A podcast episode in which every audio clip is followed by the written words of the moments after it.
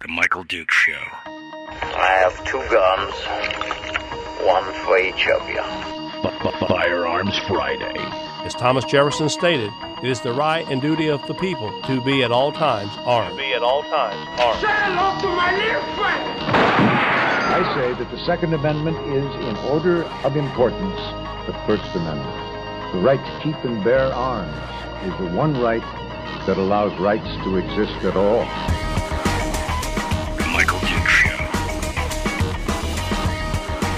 The right to keep and bear arms shall not be infringed. Not be infringed.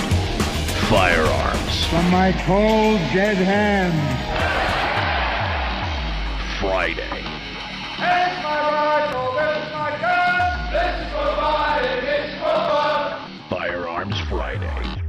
Firearms Friday, your chance to sound off on issues of a two way nature right here on the Michael Duke Show, broadcasting live across the state of Alaska on this your favorite radio station and or FM translator and around the world at michaeldukeshow.com on the internet. Hello, my friends. Hello. It is that one day a week we get a chance to talk about one of our favorite issues which of course is the Second Amendment, gun rights, firearms laws, history, etc., etc., etc. And we're ready to uh, we're ready to jump in on this uh, cold and rainy and blustery morning down here in South Central Alaska. Not quite sure what it's like where you're at, but uh, oof, man, I just I keep I'm trying to avoid it. I'm trying to think it's not, but winter's winter's here, right? It's just on our doorstep right now, knocking hard, and uh, we're gonna have to uh, we're gonna have to deal with this. All right. Well, let's uh, take a look at what uh, we're going to be covering today. So first and foremost, it's just uh, it's just me and you today. Just me and you we're going to be talking about things that uh, that I care about. I mean, I hope you care about it as well. but we're going to uh, we're going to crack into things and see exactly uh, what is happening around the country in regards to uh, uh, gun rights and the Second Amendment. Uh, we're going to cover some of the things that are happening in some of the courts. Uh, we're going to touch base on things like uh, the latest from the set of the Rust movie shoot. That's still that's still percolating and going on, uh, and we're going to um, uh, you know cover a lot of that stuff. But more importantly, we're also going to take your phone calls. We're going to talk with you. Uh, phone number to call, uh, as always, is well, you know, the usual number, I guess I should say. 907 433 3150. 907 433 3150. Today we're going to be uh, talking about um, uh, gun Q&A all day. Uh, it's just going to be me and you hanging out here for the next couple hours. And so I want to open up the phone lines and uh, just kind of give you the heads up and and talk to you, uh, uh, chat about anything related to firearms or the Second Amendment. Um, we live by the mantra around here that there is no such thing as a dumb gun question. And so uh, if you have a question, uh, we will attempt our best to answer it and talk about it. So uh, feel free to give us a call this morning. The phone lines are open and we are ready to go. Uh, 907 433 3150. So, no, again, no guests today. Willie Waffle will be joining us at the end of the program this morning. Um, and we'll be doing the weekend movie and entertainment review. And uh, that's it. I think that's pretty much that's the whole thing. We're ready. That's the show that's we're it. That was it. Thanks. Have a great day. We'll see you tomorrow. Um, all right. Let's. Uh, I guess we'll just kind of dive in and get started this morning, and see uh, see where the stuff uh, takes us uh, before we get too far along.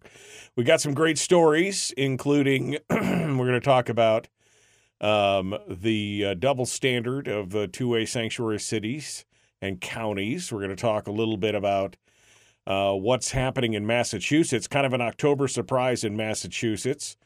Uh, the Florida, the the Florida, the Florida, the state of Florida has got some interesting things happening down there, including a new ruling, a legal opinion on stabilizing braces, which I thought was interesting. Um, and um, as I mentioned, the rust thing, we'll talk about that. And whether or not the chaos in the House could lead to more um, uh, could lead to more gun control bills landing on Biden's desk. We'll talk about that as well. So lot, lots of different stories, and of course a little bit of just philosophy behind Firearms Friday and everything else. We're going to talk about those things as well.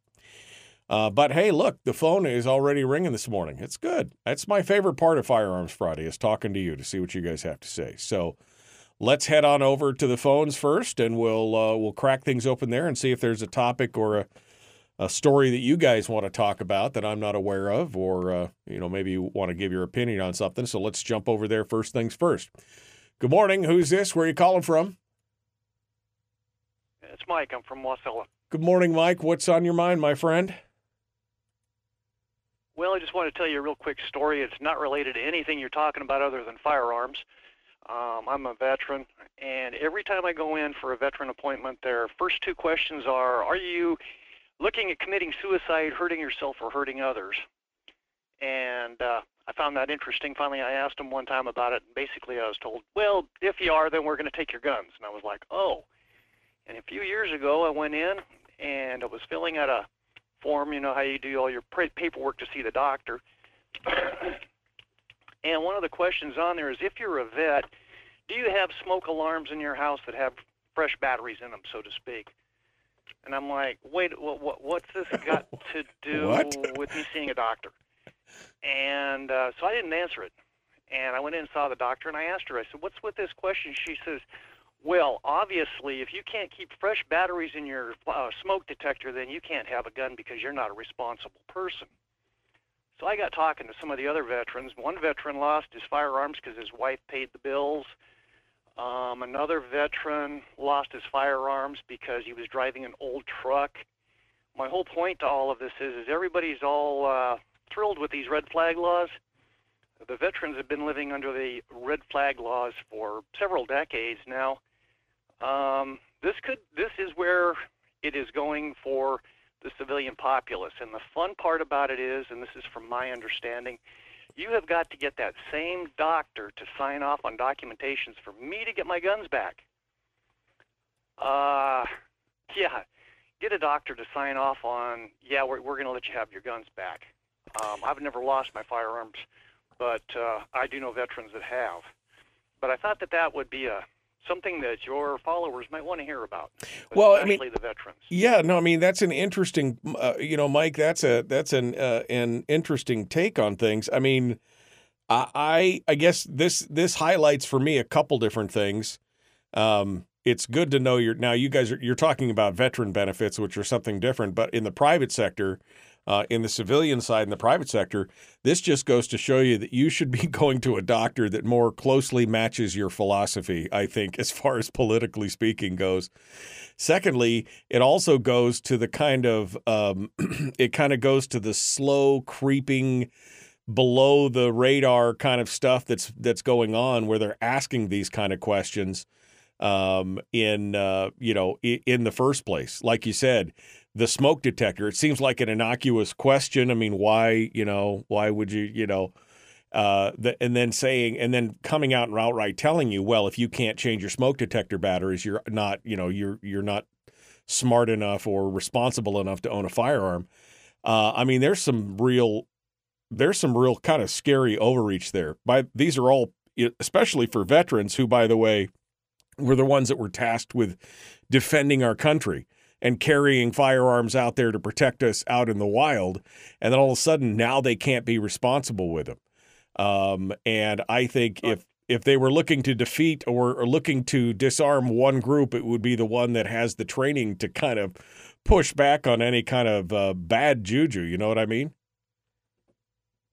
Oh yeah, I know exactly what you mean, but veterans aren't really they're not given an option on what doctor they're going to go see for the most part. In those Yeah. days they weren't. Now we're given a little more of an option.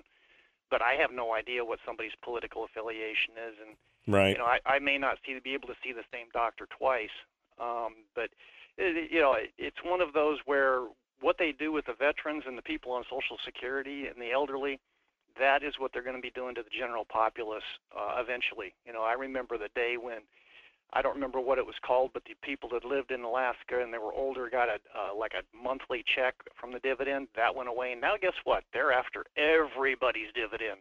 Right. Um, Right. So I watched the slow creep of it, and, and you, as you mentioned. Um, but what I'm, you know, what I'm trying to do is forewarn. This is headed for the civilian population because they start with the military, and nobody, you know, quite frankly, to get anybody to talk about, you know, military affairs is at best difficult. Right. Um, but I've watched it. You know, I, I don't have. You know, I got 13 years in the military. I walked out with an honorable discharge, and uh, no education benefits. And uh, people go, "Oh, how, how could you do that?" Well, I'm not going to go into all the ins and outs of it, but uh, that's just the way it worked out. And uh, now, of course, they've changed that back. But uh, yeah, the military is a favorite political football that the politicians love to Right. around. Well, and, and, and in a way, you're, you've kind of hit on it where they're kind of a controlled petri dish for experimentation. You know what I mean? Like, if we can do this, because our veterans, you know, you're kind of trapped in the system. Like you said, you can't choose your doctor for the most part, or, you know, it's not necessarily a free market thing, it's, it's a captive deal.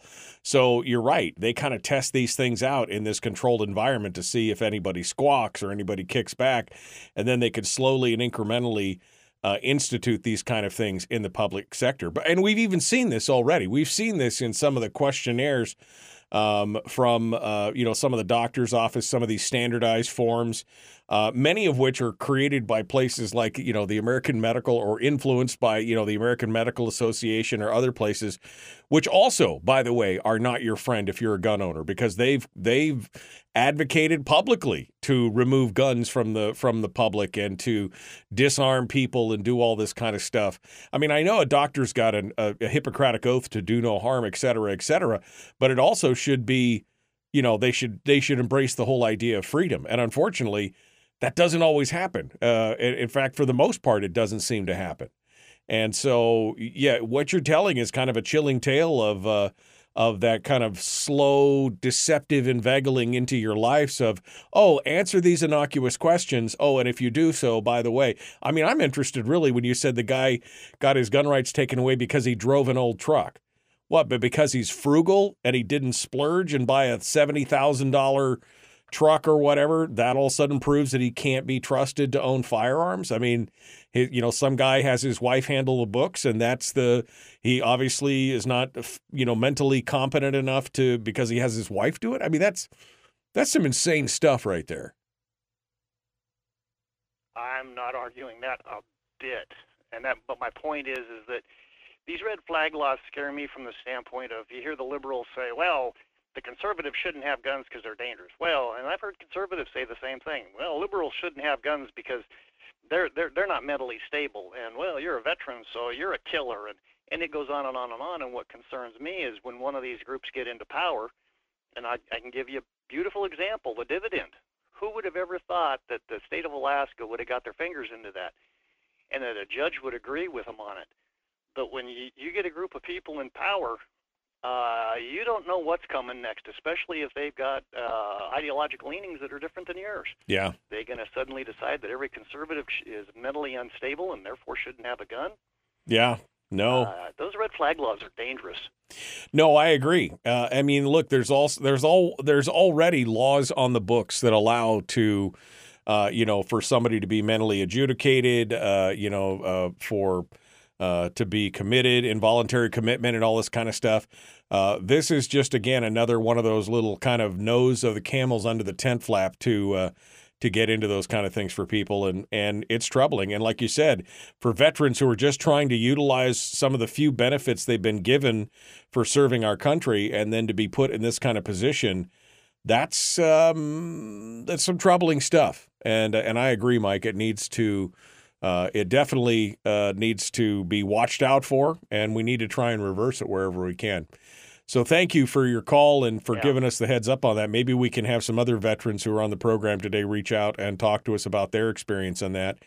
Uh, because that is troubling. I mean, we should be, first of all, we do a horrible job of taking care of our veterans, but then to add this extra layer of stress on them if they're like trying to walk the bureaucratic minefield of protecting their rights while still trying to get the help they need.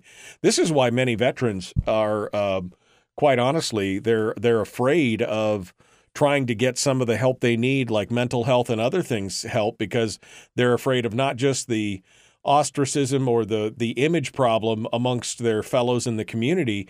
They're worried about losing, you know, rights because they were simply trying to get some help for uh, for an issue, and that's that's problematic. Well, I'm waiting for them. Right now, the military's got a big push to, uh, if you've got any problems with PTSD, get a hold of us. We'll give you a disability.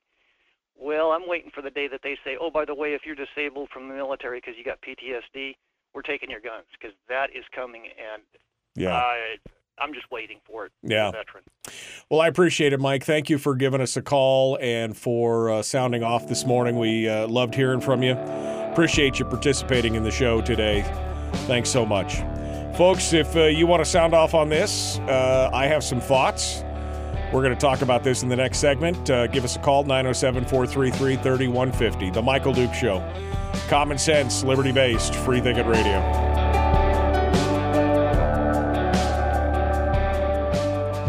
If you missed the show, you can listen to it on your time with Dukes on Demand. Oh, and it's free. Like America used to be. Streaming live every weekday morning on Facebook Live and MichaelDukesShow.com. Okay, uh, in the break here this morning, um, that's just that's just scary, man. Th- Just just absolutely scary. You know, they, they've got the statistic out there: a veteran takes their own life every 22 seconds. A veteran somewhere takes their own life uh, in the country, and that's you know that's a scary, scary number.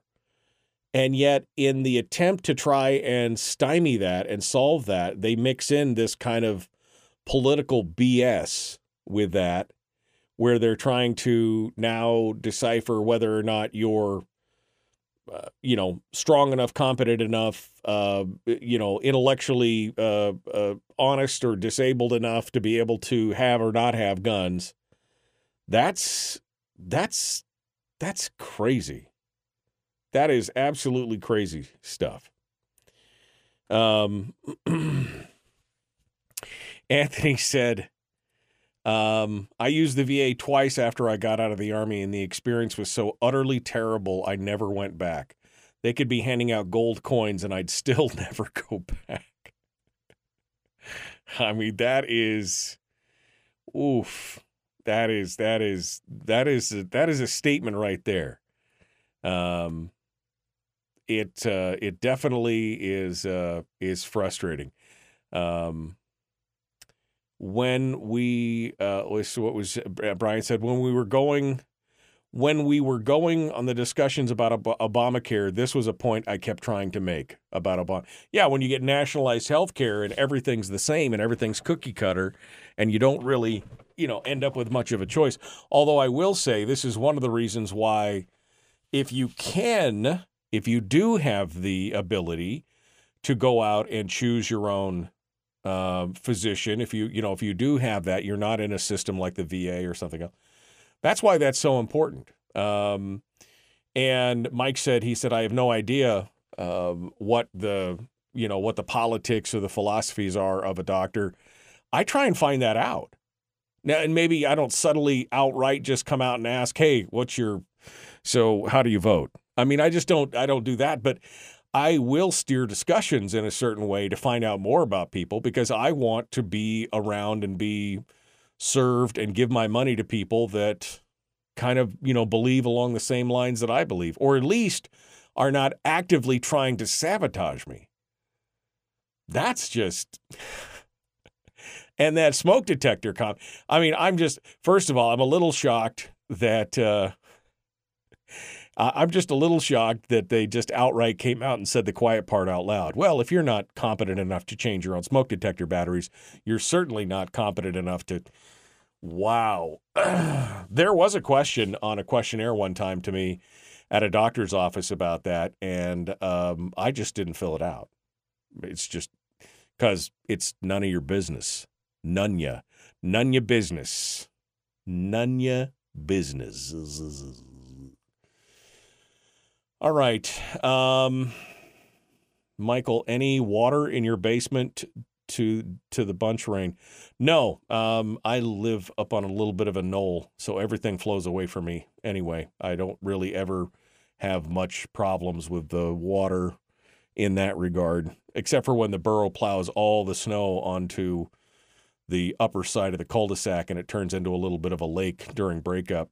Uh, but I still don't get flooding in the house then. So no, I'm doing okay. Uh, although I'm tired of the rain.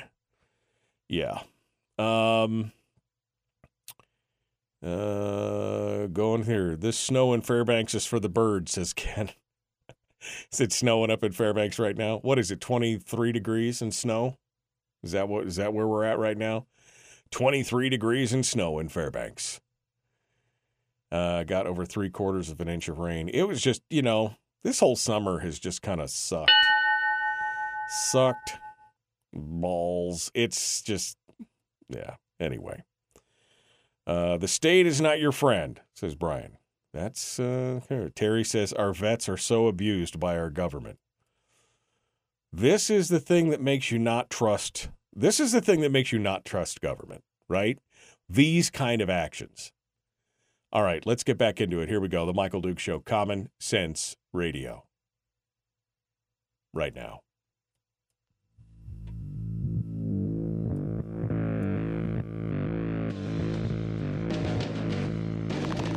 What the hell's an assault weapon? You know, if we could just figure out how to get all of the murder guns and the attack guns and not keep selling those to people and just sell protection guns, I think that would be great and solve a lot of problems. Does this mean that if we hurt your feelings, you'd consider the Michael Dukes Show assault radio? okay, we can live with that. Here's Michael Dukes. Yeah, I mean, um, you know, why why would you buy murder guns? I mean, I just think that's ridiculous. Nobody wants to buy murder guns. I very specifically say I only want to see the protection guns today. That's all I want to see. You keep those murder guns in the back where they cackle together evilly. Um, I mean, it's a joke, right? But it is with the anthropomorphizing of the firearm in pretty much all of modern day culture, like somehow it is the evil influencer and all these people were just innocent victims of the firearm that somehow they were perfect angels until somebody placed a firearm near them and then its evilness just seeped into them and they became evil. Oh it's a it's a whole thing. Um so let's let's let's continue to talk. I'm i'm i'm intrigued by mike's commentary um as uh you know coming from the va now uh, so uh, the phone lines are open at 907 433 3150. Has anyone else, um, has anyone else stumbled across these kinds of questions at your healthcare provider, whether it's VA healthcare or not? Has anybody else ever been asked a question about this? Um, I was saying during the break, I received that question one time on a on a questionnaire, and I don't remember where it was, but one time on a questionnaire, I received that question, and um, I just or a question related to. I don't remember what it was worded at, but you know, kind of one of the do you own firearms or do you have firearms in your house or something like and I just didn't answer it. I mean, you take from that what you will. Either the answer is no or yes, or I'm just not going to answer, or basically, it's none of your freaking business. I'm sorry, that's just none of your business. Um, so uh, has anybody else dealt with uh, any of these kind of things? Have you ever had a doctor come out and start quizzing you on your guns or safe gun storage or any of these other things? Things that, while ostensibly could have to do with with you know I guess the public. See, that's the that's the problem. Part of the thing uh, that's going on here is they continue to try and talk about guns as if it's some kind of public health issue, right? They're using terms like epidemic. The gun the gun violence thing is an epidemic of whatever. This is part of the problem. When you have things like this going on, um, and that's how they're treating it, that's that's all part and parcel of the problem. Um, for a while now, gun control advocates have been pushing um, for gun violence to be treated as a public health issue. Now, it, it, let's be fair. There could be some upsides to some of this, right? It could be counseling for shooting victims. It could be, uh, you know, offering some kind of mental health uh, help for people who may be struggling with it. Uh, because we understand that most of the, you know, for example, most of the shooters and things like that that are going on, most of those people have got a variety of mental health issues. That's not to say that we need to make that right, that fundamental right, contingent on some kind of sign off from some government professional or bureaucratic lackey somewhere to make sure that we are. But we need to have some of those things there. But the problem um, with this idea of somehow pushing this as a public health approach is that really it's a smokescreen. People aren't really looking for, um, you know, solutions uh, or looking at the situation around guns as a whole. The problem is is that they usually only are are coming into it with a with a confirmed bias on one side, and they're really not looking to solve the problem. To them, they already know the answer. The answer is to remove all guns, so they're utilizing it as a way to eliminate all guns without looking at the full the full question and the full issue. Primarily the fact that all the rules and laws and things that they propose really only affect one set of you know one one demographic of society and that is the law abiding demographic. They, they seem to forget that criminals, by I, we keep repeating this, and I'm sorry if this gets repetitive to talk about, but I just I just want to keep putting this truth out there so that people can start thinking about it in terms of when they talk about this stuff and they look at it, and you can come back with this again and again and again and make them understand that criminals, by the very definition of who they are as a demographic, criminals break the law. They don't care about your laws. I mean, how many how many times have you heard this over and over and over again? The shooting that happened in Anchorage here uh, earlier this week. Um, you know, the the where the police officer, the guy was a struggle. There was a struggle for a firearm that a, that, that, a, that a, a, perpetrator had on him or whatever. And there's a struggle for the gun. He reaches for it. The struggle ensues. He pulls the trigger, shoots himself in the leg, shoots the police officer. So apparently it was a through and through, went through him, hit the police officer, everything else. Turns out, felon in possession. Not legally allowed to have a gun, has one anyway. You know, uh, I mean, we can go through the list every time you turn around and look in story after story, and many, many times it's felon in possession, prohibited person in possession. They've all they're getting guns and they don't care about the law.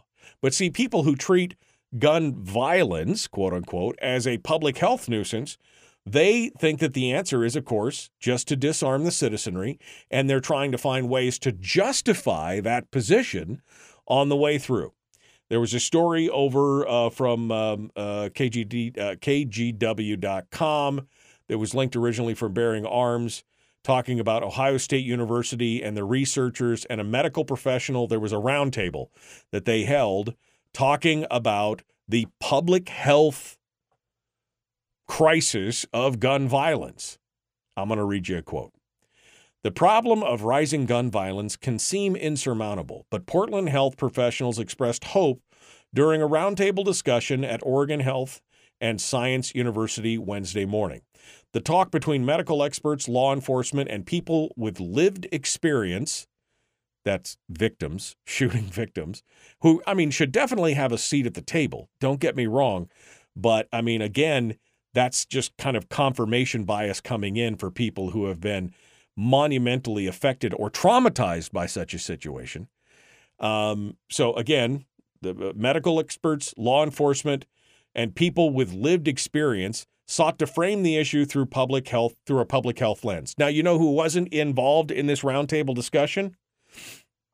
Gun safety advocates, gun gun industry people, people who uh, can argue from a from a, a, legal standpoint, advocates for the Second Amendment, and uh, you know tough on crime folks. None of those folks were involved in this. So you got law enforcement, medical experts, and victims at this roundtable.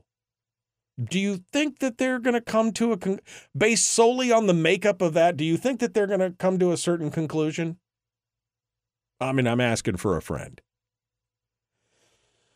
Dr. Kathleen Carlson, the director of Oregon uh, of Oregon Health and Science uh, University uh, and the OHSU's Gun Violence Prevention Research Center, said this is not a dichotomous gun rights versus gun control issue.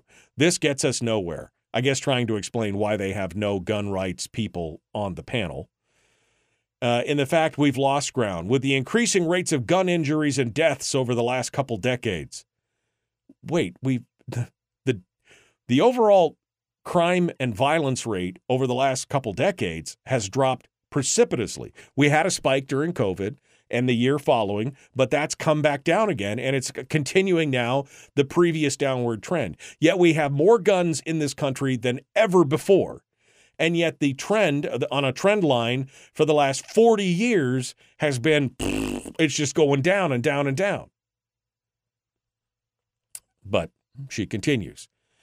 Uh, we've lost ground with increasing rates of gun injuries and deaths over the last couple decades. What we mean to say most simply is we're using multi layered, multifaceted approaches to understanding the multiple causes of gun violence.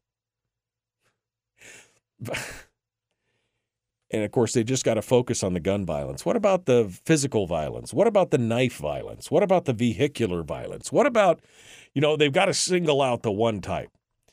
Uh, the story continues. The experts talk through the data points, the troubling trends, the solutions that are working, and the additional steps that need to be taken.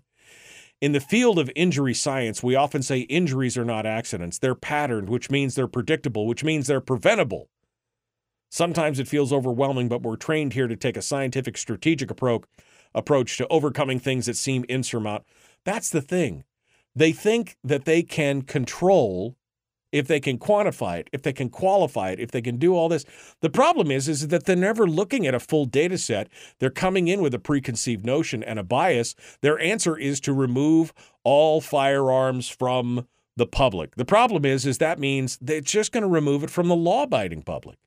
They don't take into account the fact that guns, in many ways, stop crimes, you know, a multitude of times. Exponentially more times guns are used to stop crimes than they are to commit crimes. They don't take any of that into account.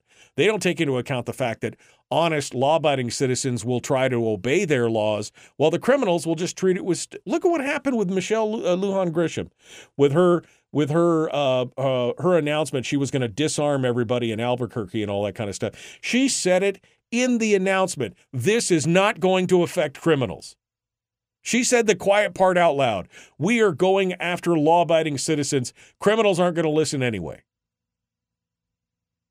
This is the problem with treating this as a public health emergency. Um, I got a line on hold. Let's go over here real quick, and because uh, I'm coming up on the break. Good morning. Who's this? Where are you calling from?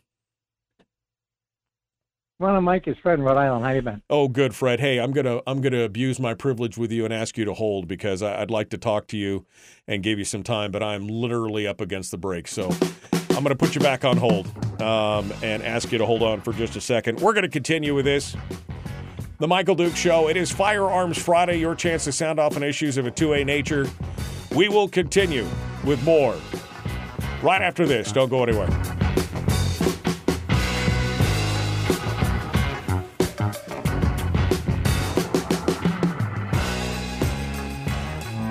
Broadcasting live through a series of tubes. Allowing all of these uh, entities to provide streaming stuff uh, going on on the, on the, the internet. Well, it's kind of hard to explain. Sorry.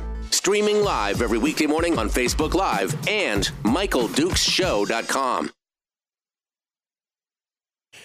Okay, we're in the break. Fred is on hold. Fred, thank you for uh, for doing that for me. I'm going to leave you on hold during the commercial break here. You can hear what we're saying in the chat room, and uh, we'll I'll be going over some of the stuff uh, uh that we can talk about, and then I'll take your call here as soon as we returned uh, from the uh, from the news, from the commercial break.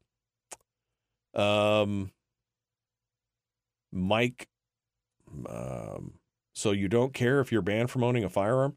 He must I you must be responding or replying to a I can't the problem with the I love my broadcast software and my StreamYard stuff and everything else. The problem is is that sometimes you guys are replying to other comments and this doesn't show it to me in like a reply tree. I just see them live as they come in. So sometimes I get a comment like this and I'm like, is it something I said? Or are you replying to something that somebody else said? Anyway, I don't know, Mike. I do care if you're banned from owning a firearm.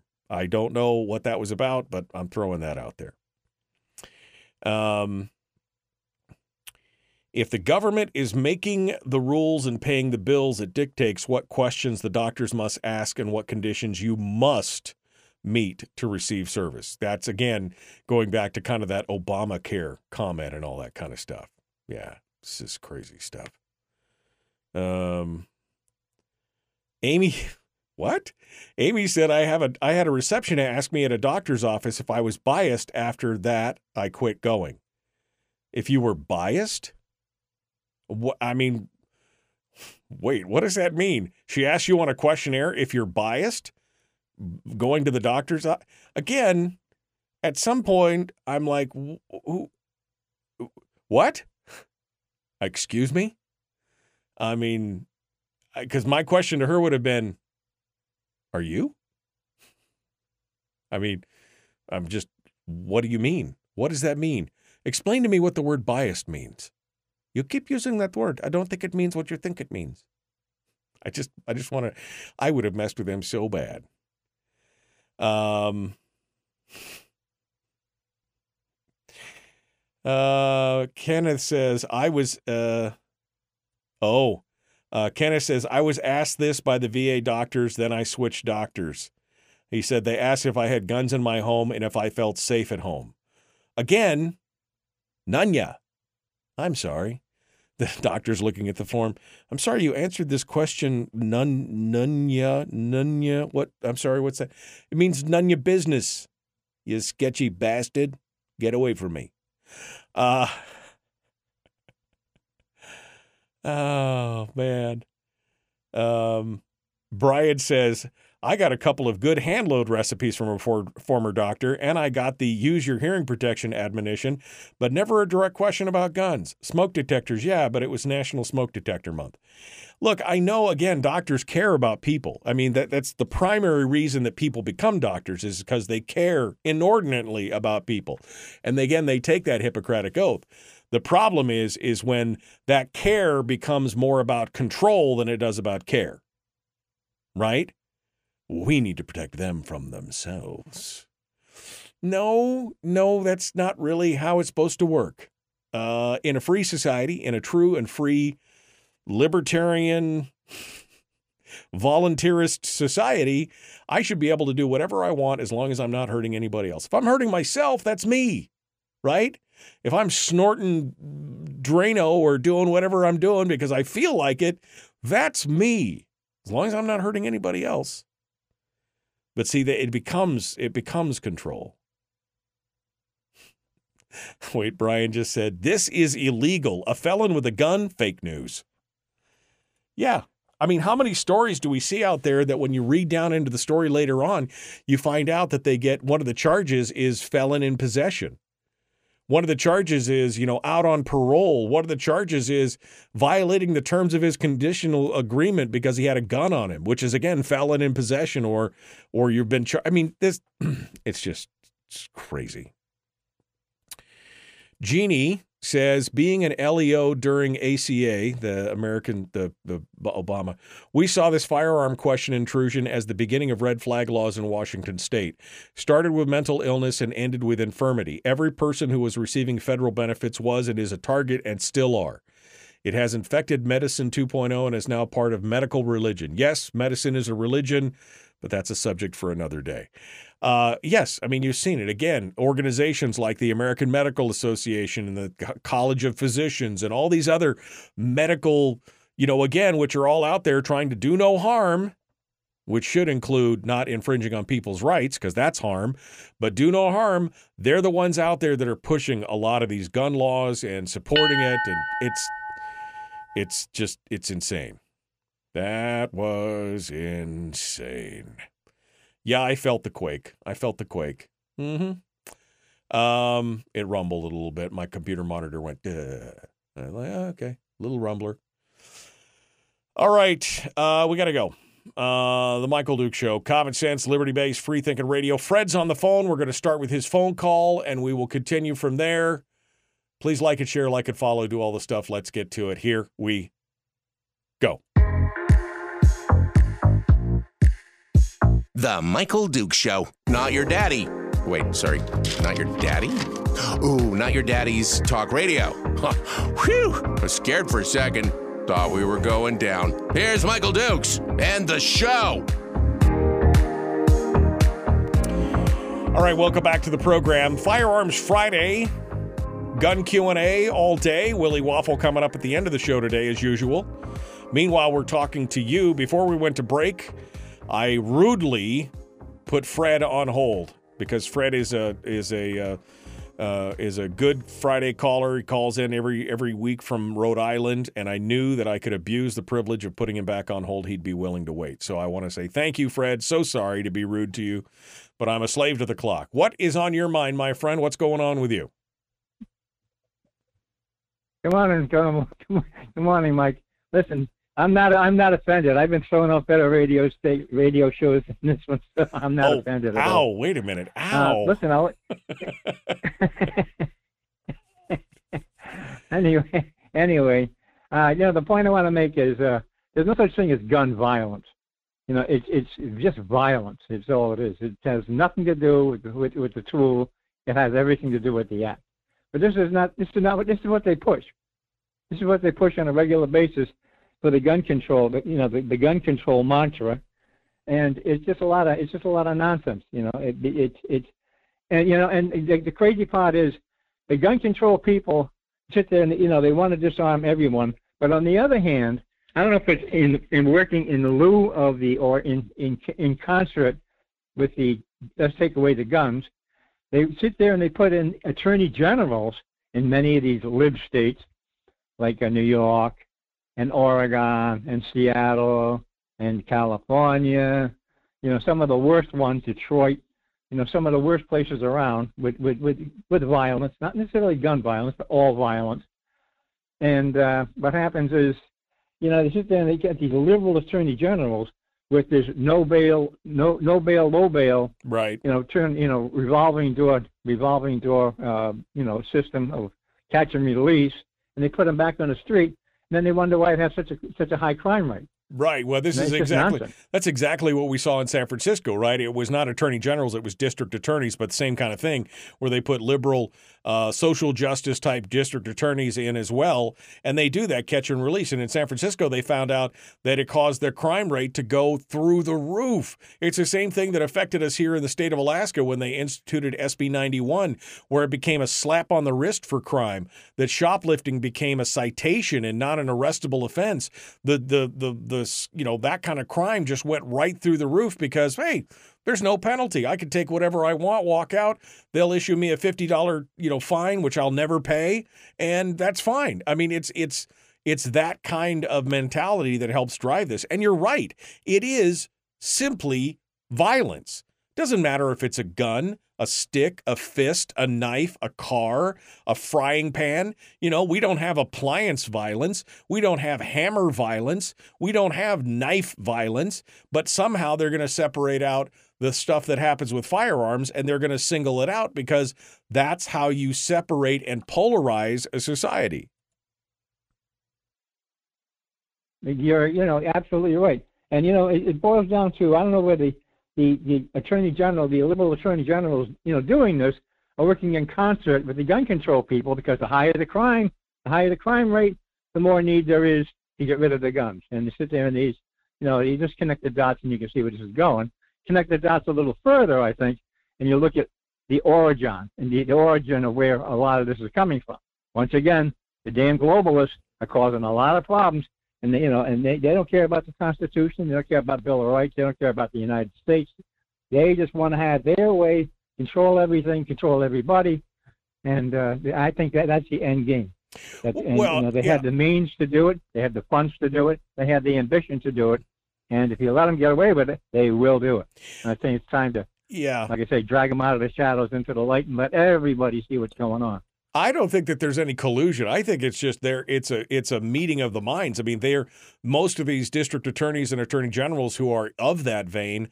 They already believe in gun control wholeheartedly. They don't have to coordinate with any gun control group because they are already true believers. They're already trying. Again, they're anthropomorphizing the firearm that somehow Johnny was a was a perfect little angel until somebody slipped him a Derringer 22, and all of a sudden he became this evil thug. And it's not his fault. It's society's fault. It's conditions' fault. It's the gun's fault, and that's why they want to let him back out on the street. Uh, I don't think there ha- there doesn't have to be any collusion. It is a philosophy that they already took into office with them. It is their own bias, you know, writ large and confirmed right in front of us. Yeah, oh, you're, yeah, yeah, yeah, yeah, yeah. You do have a point there. I still, I still think that there's a there's an, there's an organized uh, there's an organized uh, uh, means behind all this. But you know, I mean, that's just me. Yeah. The other thing I want to bring up real quick is this whole thing with the you know the doctors and the HIPAA law. Right. I mean, you just sit there.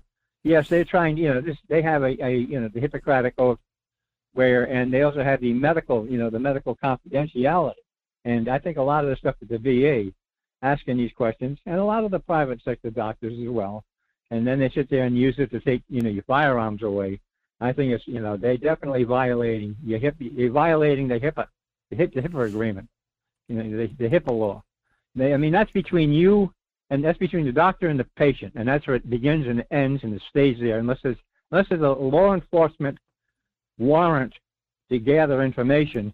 They have no right, absolutely no right to go beyond that office. None.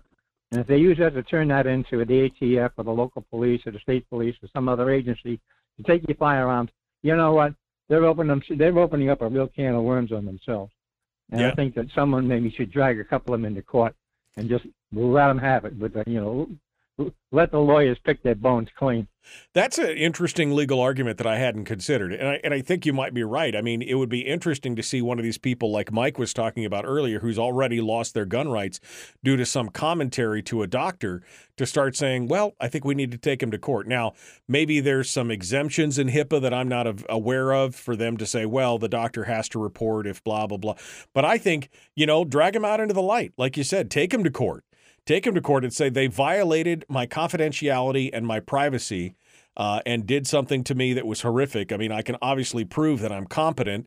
Just because my wife handles the finances doesn't mean that I'm incompetent. She just, it's a division of labor. She takes care of that. And you violated my confidentiality by putting that out there and, and, and infringing on my rights. You're right. I think that's a great idea, Fred. I think that we, we should, somebody should do that and and uh, and hit them on that because they use that as a shield for almost everything else. Why not use it to our own advantage every now and then? Absolutely. Well, you know, they, there's, a lot, there's a lot of things that are going on in the medical field. I don't know who who signed on to what. It's another coordinated effort that I can see because it's just ironic that so many of them are going down the same path, saying the same thing. You know, it's just a hell of a coincidence. I, I don't. I think there's something more to more than meets Well, the eye here. I, I think the problem is is that a conspiracy. I mean, you, you talk about a conspiracy. A conspiracy, generally speaking, can't be secret or fall. You know, falls apart with too many people in it. I think you just have a lot of people that kind of believe the same thing, Fred, and they're all working. This goes back to that whole kumbaya mentality of the narrative that the only way society can move forward is with the direct benevolent intervention of government. And you got a bunch of people who believe that.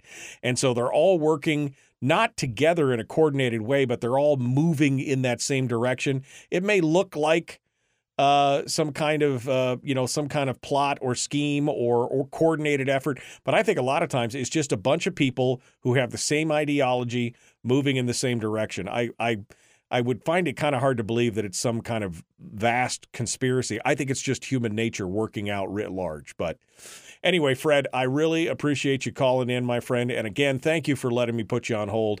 Appreciate you calling into the program today. Uh, we will talk to you again next week. That's Fred from Rhode Island.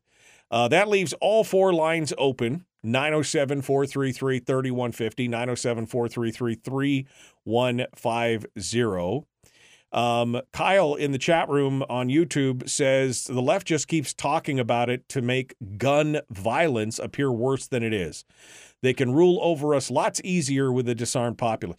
That's why, again, they keep focusing on this look, it's the verbiage, right? I've talked about this for years that the left is very good at controlling the narrative and the verbiage to use things. I mean, the whole term assault rifle. Well, it, what is it? Nobody can really define what it is. I mean, that they, they, there's no true definition. It's whatever they want it to be. You know, gun violence is something else. Like I said, they're not separating out violence of uh, you know of a of a blackjack uh, or a lead sap you know, they're not they're not signaling out violence of fisticuffs and and uh, and fists and feet. Uh, which you know, by the way, kill more people than all the people killed with rifles every year by a multi. They're not talking about edged weapon violence for knives and swords and machetes, or tool violence for hammers or uh, or baseball bats, sport equipment violence. I mean, you, you just don't see that. But gun violence, it is about fear. It's about genning up that fear, just like we saw, you know, writ large during COVID, where all that fear allowed people to be more controllable.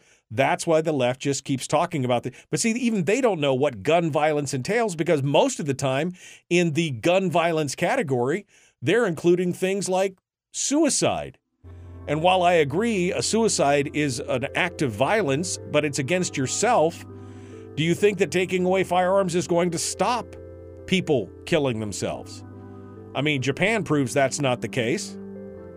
So, is it really, truthfully, a scientific measure or a good? No, it's about instilling fear, motivating people through fear. That's what it's about. Because even they can't decide what really, truly constitutes gun violence in a truthful manner. All right, that was hour one. Oof, we got to go. Hour two, dead ahead, The Michael Dukes Show. Damn, that is the fastest hour in radio ever. Ever. Um, Jeannie says, Can you say echo room? Says Gordon. I don't know. Is there an echo or are you talking about the echo chamber effect here in the thing? Uh, Jeannie says, What makes them think that the law abiding citizen won't become a criminal and retain their firearms? That's, I don't think they care at that point, Jeannie. I really don't think they care. I think that they want to. Again, this is the whole Saul Alinsky, you know, Cloward and Piven, you know, kind of separate and, you know, divide and, you know, if, but you're right. I mean, what what's the old axiom that, I mean, has been around since, you know, the Stone Age? when guns are outlawed, only outlaws will have guns. And at one point, you're like, well, right, of course, because outlaws are criminals and they're going to have guns. No, no. When guns are outlawed, only outlaws will have guns. What you're doing is you will be forcing a huge selection or slice of the population who refuses to comply, and they will become. You're going to criminalize honest, law abiding citizens, which pays, that plays into their narrative too. Oh, look, now we can come arrest you and have control over you that way because you were a law abiding citizen until we put this law up there and then you refused to comply and now you're a criminal. Yeah. I mean, I think I mean, I think that's the heart of that whole thing right there. Is maybe they do want to criminalize a huge selection. I don't think they understand how many people in the country uh, would refuse to comply. I mean, look at the compliance rate on the New York Safe Act. Look at the compliance rate in Connecticut uh, after Newtown, and they put their assault weapons ban in. I mean, those compliance rates on those laws are in the single digits. like four and five percent. Right? So there's a whole ton of people who basically said we will not comply in New York, not a conservative bastion of freedom in this country. So what do you think would happen if you did that in Idaho, Montana, Wyoming, uh, you know, Arizona, Alaska, where you tried to do something like that? What do you think is going to happen? Texas. Um, going through. Um, um, I did not see. Um, I didn't see. No, Randy's asking about a stabbing that happened yesterday in New York City. Yeah, no, there you go.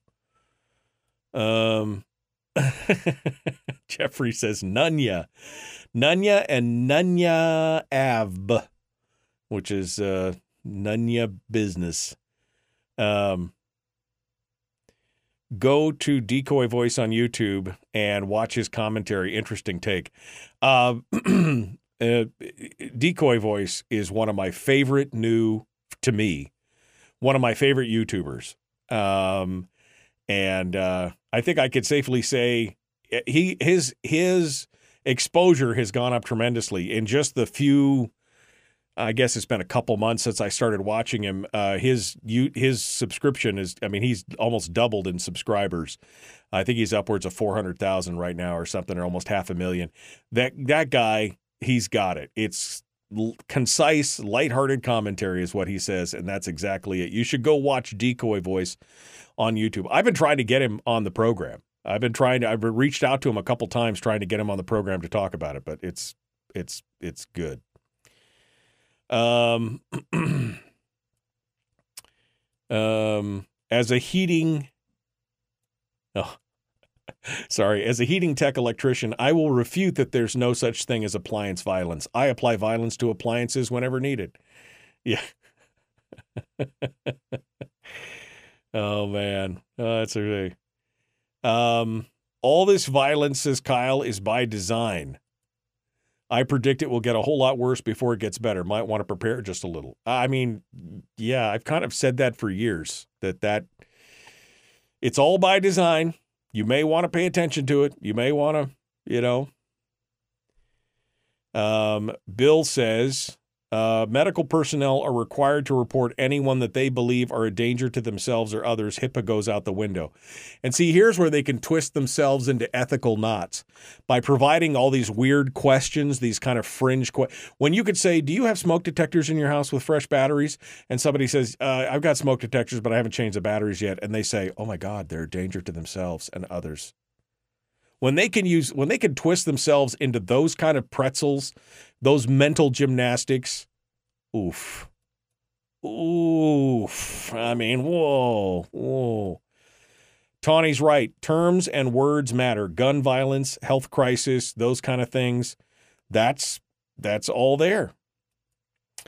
Um, time flies when you're having fun. Yeah, that, I mean that was the that was the whole Oh, there was echo chamber with the Oregon gathering, is what uh, Gordon was talking about. Thank you, Gordon. Yeah, no, the uh, time flies. That was a fast. That was a fast hour. Uh, I've got another line on hold. I'm going to talk to you here in just a second, caller.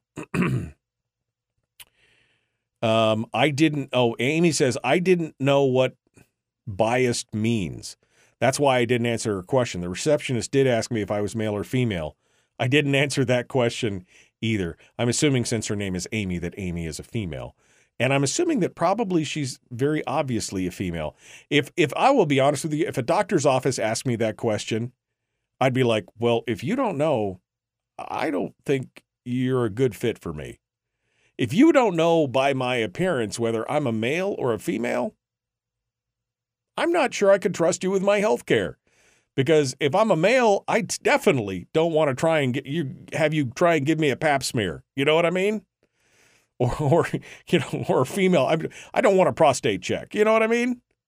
If you can't figure that out, we got problems. We got bigger problems.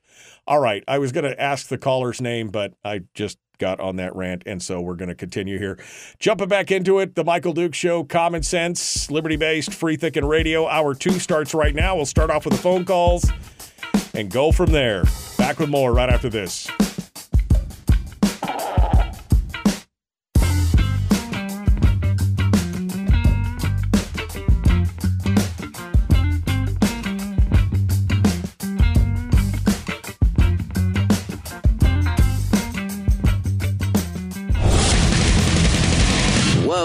Buddy. Put that thing back in its holster. We haven't gone anywhere.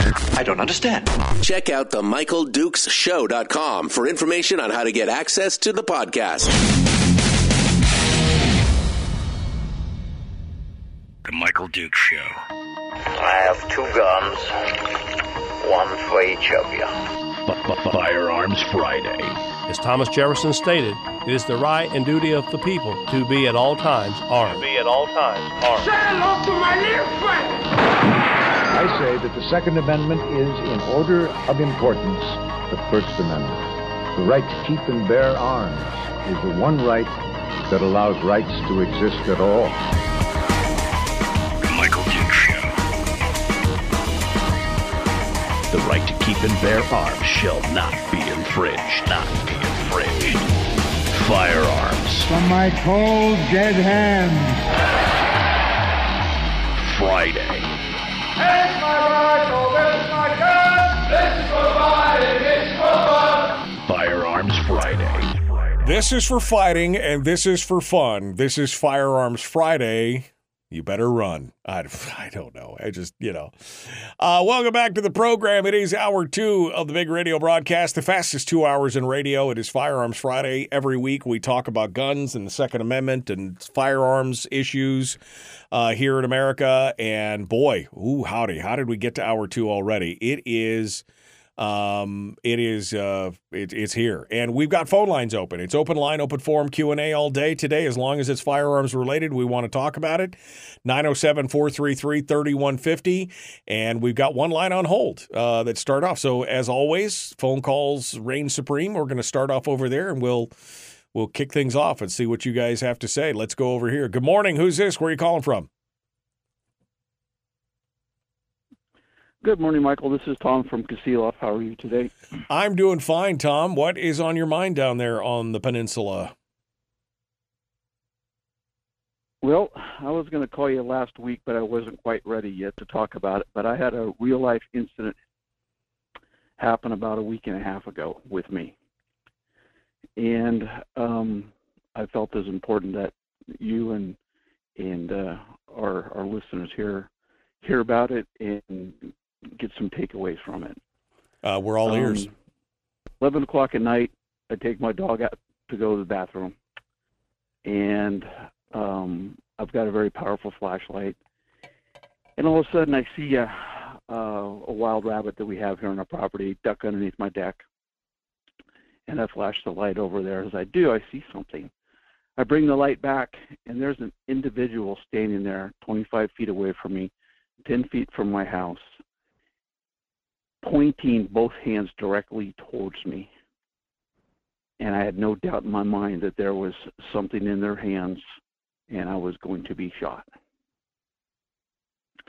Here I am, 63 years old, been a gun person all my life, got concealed carry, practice plans, blah, blah, blah, blah. And I'm standing there without a firearm on my own property. Oh man, that's got to be a feeling. I you, my wife's screamed my wife's name as loud as I could, and ran with my dog back to the house. My property, the way it lays, I have to circle back around and go up the deck, and I'd have to come back up the deck, which would bring me directly towards that person. They'd take five steps forward, and I'd be head on with them. The entire time, Michael, I'm thinking, why haven't I been shot? Why am I not dead? And I get into the house, call 911, and I'm on the phone with the troopers. And there's some takeaways as we go through this I think it's important that people hear. Um, I'm in Kasilof. It took 20 minutes on the phone for them to show up. Right, right. I get it. I know where I am. I know the lack of troopers. But three of them did show up. Um, while they were uh, on their way, I was laying on my dog. My wife's on the ground. I grabbed my firearm, which has been my standby go-to gun It's been sitting by the door, and um, it's an FN57. And it's kind of funny. The troopers asked me which what type of gun I have, and I told them, so they realized it's not a snub nose 38. And um, one of the takeaways as I'm laying there waiting, the troopers are on the phone. Uh, I'm laying on my dog with my right hand holding him down. I'm right-handed, and I guess we can fast forward just a little bit. It's probably been a year since I've shot that gun, so we'll we'll just use the word training here as a as a, a should have. Laying there with my gun in my left hand, and a couple minutes into the phone call, I realized that I'm right-handed. I better turn that safety off. So I actually reach over with my right hand and my thumb and I flipped the safety off.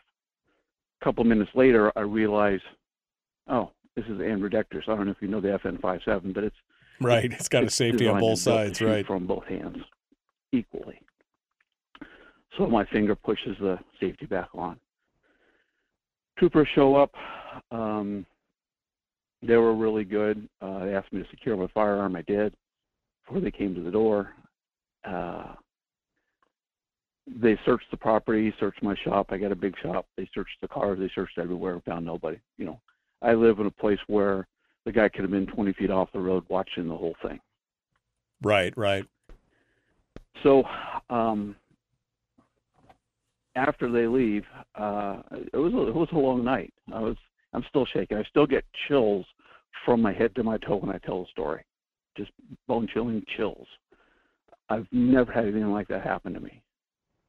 And uh, at the end of the departure of the troopers, I looked at them and I said, I'm sure if I had a firearm, I'd probably be going home with you guys tonight. And they assured me, they said, based on what you've told us, there was a perceived threat on your property, 10 feet from your house, 25 feet from you, someone and, I, and I'll be very clear here. I did not see a gun, but the person was standing there in a position where there were both arms were extended straight forward at me. It's the only position you have unless you have something in your hands. Right, like the classic Weaver style position, right? Like So- a shooting stance, yeah. Absolutely. So they looked at me and they said, um, you had a perceived threat in your life on your property 11 o'clock at night, didn't belong to be there. You know, the guy didn't come out, hey, sorry to scare you, you know, looking for my dog, right? The threat was there. And they told me that we would have probably done the same thing. So I'm not throwing any troopers under the bus or giving permission to anybody what the trooper said, but given the situation, um, there was a perceived threat in my life. Right. So, uh, kind of backing into the whole, whole thing now, I've got security cameras out of my garage, and there's one camera that points forward, and it's 80 yards away, so it's not a lot of detail. But you can see me coming out of the house on security cameras, and I'm flashing my light. And as I'm walking down my steps, you can see an image come out behind the house and then retreat back in. So they were in the dark. They were safe. They could have stayed there. And one of the things I didn't recall that night was I'm outside with my flashlight looking for bear, right? Because we got bear in the area. So I'm always flashing the light all around. Well, exactly where that person was, I probably flashed the light there about six times. Exactly where that person was. And then all of a sudden, when the rabbit ducked under the, the deck, I brought the light back and there it was. So he was in the dark, he was safe, he could have stayed there, and all of a sudden he stepped out. So um, I, I don't know what that means. I don't know if we got a, a little bit of meth issue in our neighborhood here just started happening. Uh, if it's somebody wanting to mess with me, uh, I, I it was it was really bizarre that they they weren't there, but they were. We saw them pop out behind the car, and they were in the dark. Right. So, um, a couple of takeaways here. Go ahead. No, I was just going to say. So, give me your lessons learned here. I mean?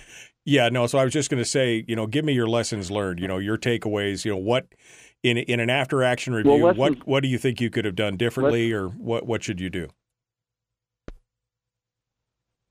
Well, again, training, training. There's my my go-to gun that's sitting by the door. Probably haven't shot it in a year. I've chosen that gun because it's it's it's a beautiful weapon. Well, it's also expensive to shoot. So there's my, one of my reasons I don't shoot a lot. So I, I did take the gun out the next day, um, ran 40 rounds through it. I had a, uh, a gallon of Sunny D that was expired in April, so it became a good target. And um, I shot it. Guess what? Round two didn't load. Got 20 bullets in that gun, and round two didn't load. Dang. Never failed on me before. Right. And what I have found with, uh, I've got a few firearms that have high capacity magazines, that those last couple are always kind of tough to shove in there. And I've, I got one gun that I just, I don't put a couple in the end because of it. So that's one takeaway. Um, I now I took a couple of bullets out, so I got 18 instead of 20. I don't think I'll be hurting there. Um, the other thing is the following night I threw my custom holster I had made for the gun, uh, shoulder holster, and I went out with that on. And I'm thinking to myself while I'm out there going, in that incident, I I didn't have two seconds to grab my gun. That was not afforded to me. I had a half a second. So now I got a routine with the gun in my hand, and the dog's half had half uh, hitch tied to my left hand and my flashlight. I've, I've set a whole routine that I, I go through, and I just came back in before I got on the phone with you, and it's still disturbing. I Yeah. walk out there going, I, I can be attacked from any angle here. Yeah. I was I was absolutely um, my my safety and my security that I that I have sitting down here in Kasilof was was taken away from me Yeah. by no. this individual. It's violating to have that kind of stuff it's, uh, happen. yeah, it, it is violating. Let me That's, that, that's an excellent that's Yeah. an excellent word, violating. let me let me give you just from the outsider's perspective a couple things that uh, that I see. People, when especially concealed carry holders, they have a tendency uh, when they get home to feel like they can completely let their guard down. I mean, I've known people who basically they get home and they go to their bedroom. Their bedroom may be upstairs, and they disarm themselves upstairs. You know, so their firearm is now forty feet away from them somewhere else, and then they go back down. They may or may not lock their doors. They may or not. You know, you've got to. I'm not saying that you have to constantly be paranoid or on a case of alert, but when I take my firearm off, it's I place it right there near my door so that I, if I need to go somewhere or if I need to go outside or if I need to respond to something, I have a firearm present. I've got another firearm in my bedroom. I'm not worried about that. There's, pl- you know, that's fine. Everything else, but we just don't think about that. We think once we're in our castle, it's all good. It's not. It cannot. You know, like you said, you're a prime example there. If we go out at night, I mean, if you're concerned about bears with it, and you got your big flashlight because you're concerned about bears, what are you going to do if you confront one? Why don't you have a firearm then? Right, that kind of thing. This is all hindsight stuff that you can come out. And the training. Do you do dry fire? Right. Do you Oh, do absolutely. do you do dry firing exercises, Tom?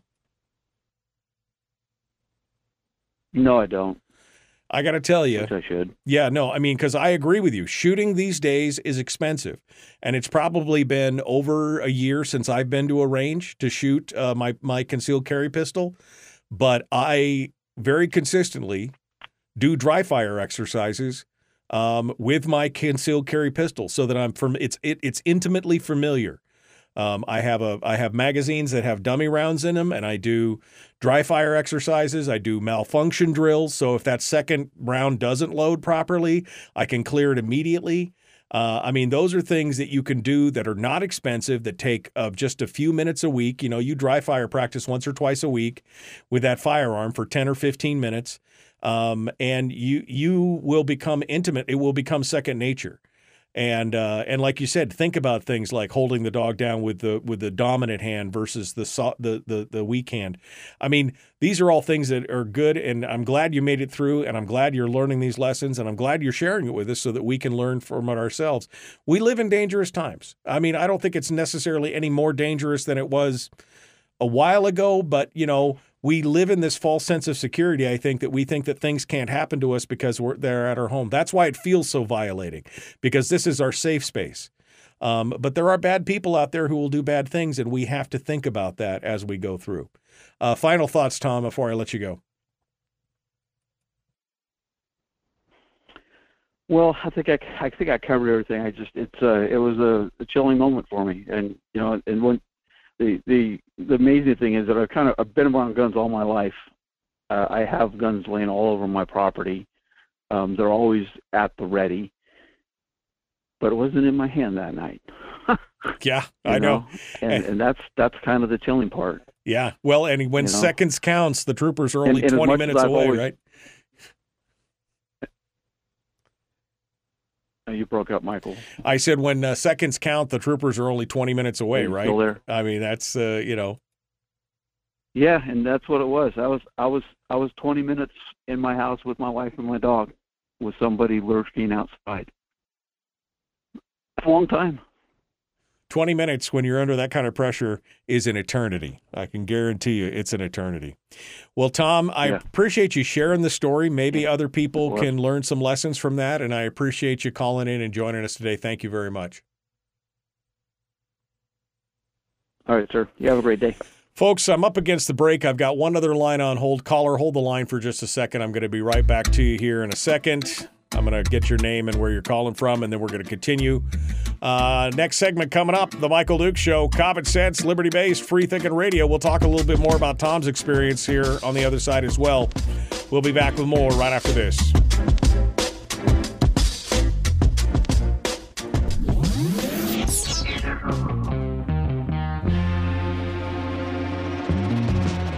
Running on 100% pure beard power. Oh, also some coffee.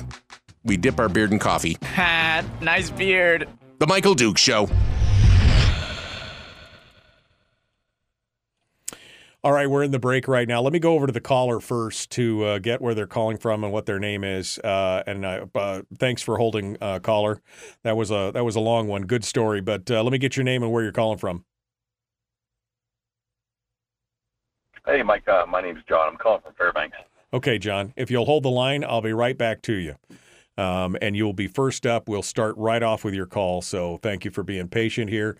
Uh, let me write this down so that uh, I know can remember because by the time this is over, I will have already forgotten John's name. I guarantee it.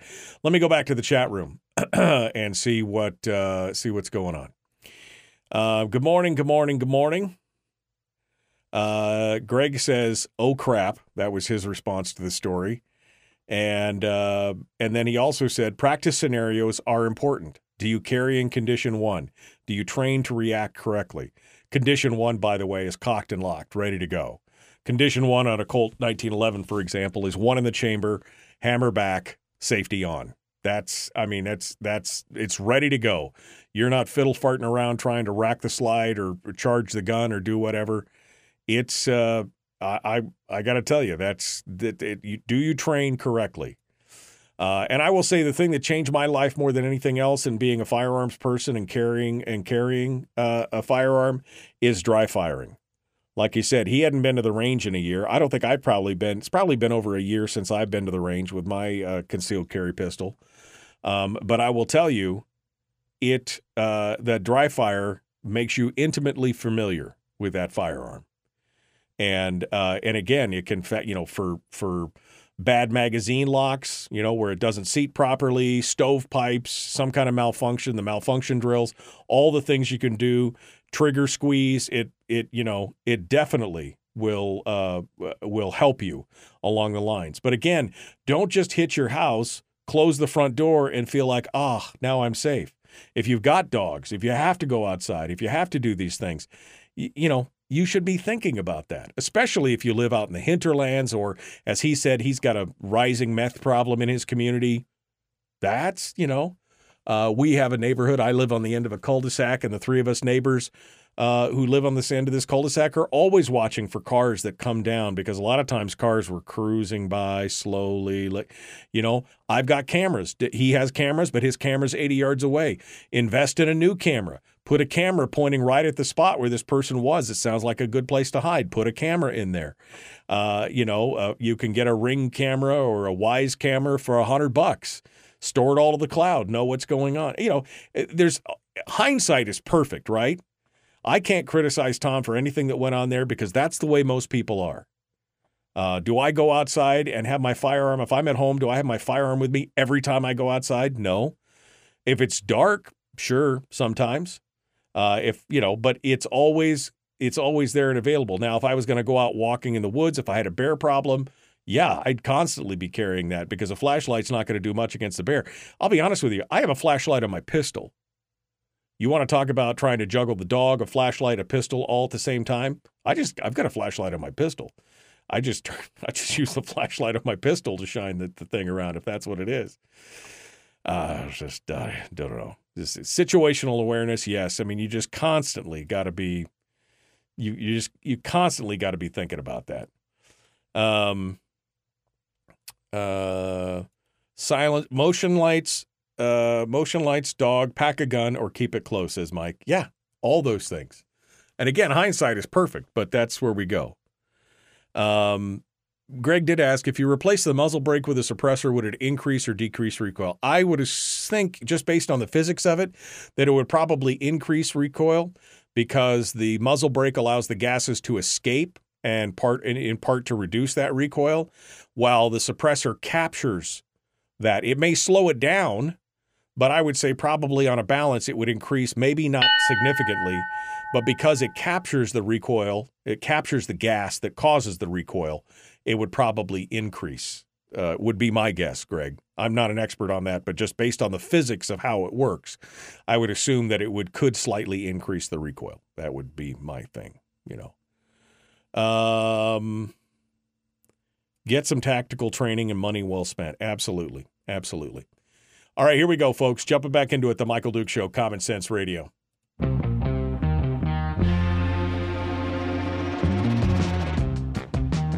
What the hell is an assault weapon? Does that mean that if we hurt your feelings, you should consider the Michael Dukes Show assault radio? okay, we can accept that. Here's Michael Dukes. Kind of a dick, but somewhat funny. I'm not real. What? That was rude.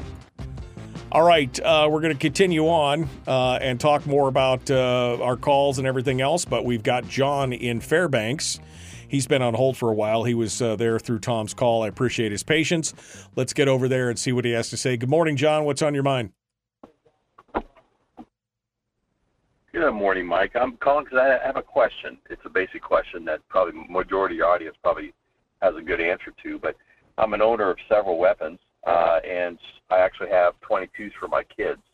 And I used to be very religious on uh, cleaning those things often, but recently we've gone on several trips and we've not cleaned the 22s in a while. We've got a Henry and a Ruger. I know for sure that was used. Uh, and um, how long usually can you go with 22s without cleaning the bores or anything? Uh, I would say that. Without if causing you, damage. Well, I mean, if you you know damage, it's it's damage versus reliability, right? Um, especially with a Ruger, a 1022. Um, 22 is a very dirty, dirty round. Uh, it is not a, uh, it, it doesn't do a great job in that. And, you know, it could be, you could shoot 100, 200, 300 rounds, and it's dirty enough to where you start seeing malfunctions. Um, so if it was me, I mean, I would be cleaning that out you know, at least running a patch or two through it and doing some stuff every, you know, hundred rounds, uh, because it's it again, it's a very dirty, dirty round, and uh, it just doesn't it doesn't do a great job of, uh, you know, blasting all the residue out when it comes out, and so you know, your mileage may vary, but I mean, I generally speaking, if I take my 22s out and I shoot them, I always at least run a couple patches through it if I don't do a full, complete, you know, wipe down, clean out, uh, scrubbing, you know, whatever. Uh, because the especially the 1022, it just does not. It will not. If it gets dirty, it will not reliably cycle, and it will be an exercise in complete complete frustration if you don't do it. But I mean, again uh, you know, I would say every hundred rounds you should at least patch it out, and uh, and if not, you know, give it a, a pretty good, thorough examination and cleaning, um, and, uh, and and give that a shot. But yeah, that is probably one of the dirtiest guns, you know, in most people's in most people's gun collection. That 22 is probably uh, one of the dirtiest guns that you'll own, just because of the way that the the the the, powder and the little you know primer, the whole thing works. Okay, I appreciate it, Mike. I'm gonna get off here. Thanks. All right. Appreciate what you do. Thank you, John. I appreciate you waiting, and, and, and thanks for asking the question. I, you know, I think it's a valid question. Uh, cleaning your firearms, obviously, something you should do. You know, with good. I mean, and it, I guess it also depends on the gun. You know, I mean, I have an AK-47 that I have shot several thousand rounds through, and it just keeps going. I mean, that's the benefit of an AK-47, right? It's not, it doesn't have the tolerances that an AR-15, uh, you know, that an AR-15 does. Uh, direct gas impingement versus uh, piston driven, and you know everything else.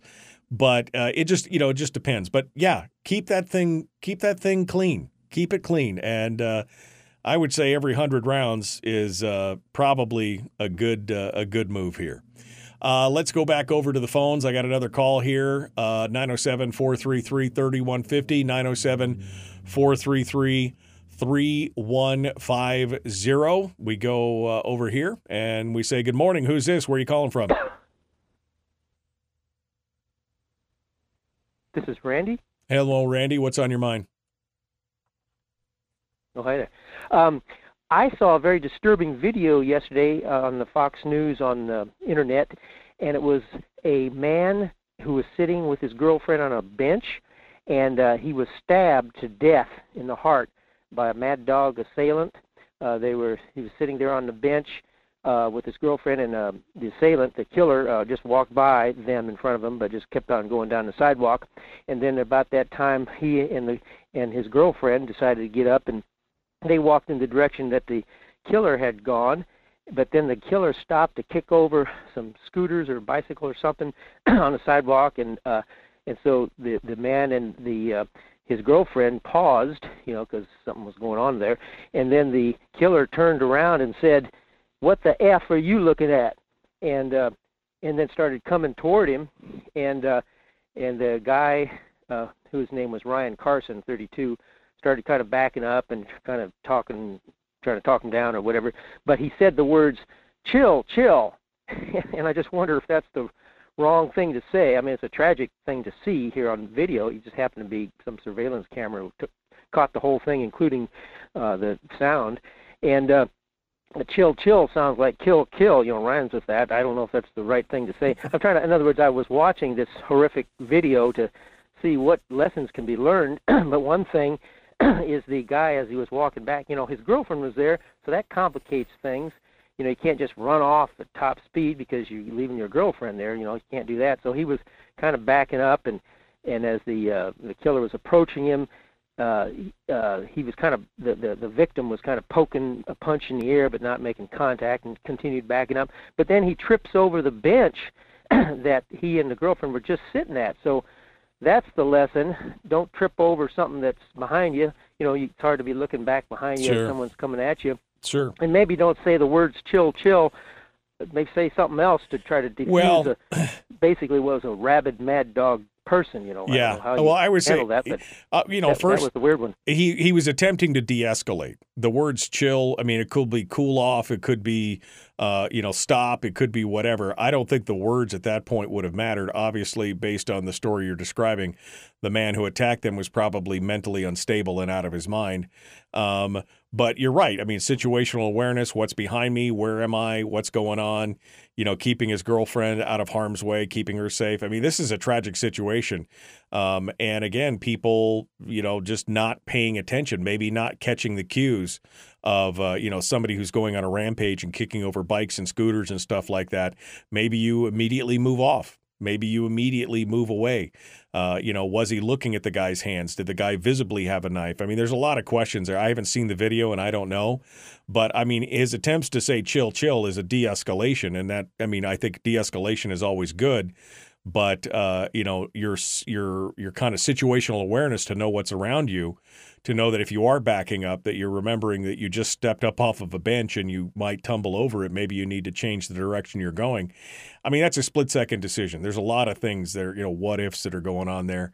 Um, it's, uh, I mean, that's a frightening situation. That's something that anybody can be faced with, and uh, it is, a, it's a tough deal. Um, I don't know what the answer is. I'll have to go out and watch the video, I guess, and see what it looked like. But uh, again, uh, I think people, especially you know, living in some of these cities and stuff, and if they're in a park, maybe they feel safe when they shouldn't be. They should always be paying attention. I, I always have situational awareness when I'm out there trying to figure out what's going on because I, you know, you just never know. People can do bad things and people can change in an instant, especially, uh, you know, somebody like you said, this mad dog, this mad dog killer. This can be a, a tough, tough situation. Uh, thank you, Randy, for calling in. Um, thank you to uh, Tom and John as well for this hour.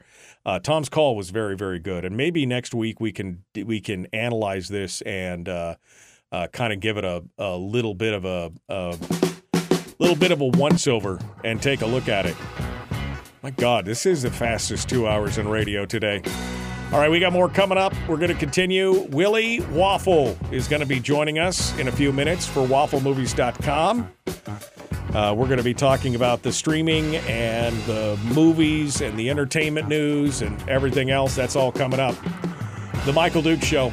Common sense, liberty based, free thing in radio.